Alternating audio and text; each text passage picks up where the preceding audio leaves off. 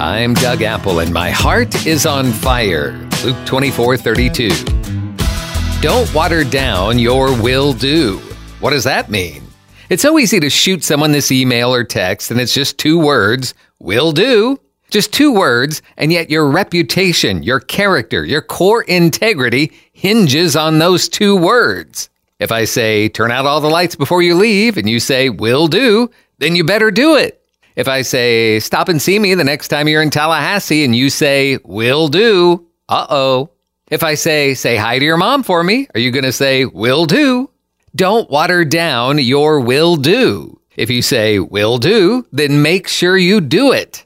Of course, it's not about saying will do. Don't start legalistically avoiding the phrase will do. It's about keeping your word. It's about doing what you say. It's about being trustworthy. It's about letting your yes be yes and your no be no, like Jesus said in Matthew 5 37.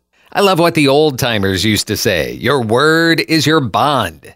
If you tell someone, I'll pick you up at eight, be there at eight. If your wife tells you to pick up something on your way home from work and you say you will, how are you going to remember that? Set an alarm, tape a note to your steering wheel, whatever. Just keep your word. I gave my grandkids a Papa lecture the other day. I heard one of them say to the other, I promise. I said, You should never have to say, I promise. If you say it, it's a promise already. You should never have to say, I guarantee it.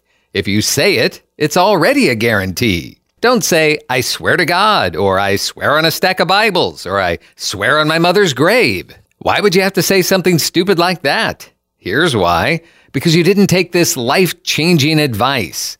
Don't water down your will do. May God bless you today. I'm Doug Apple.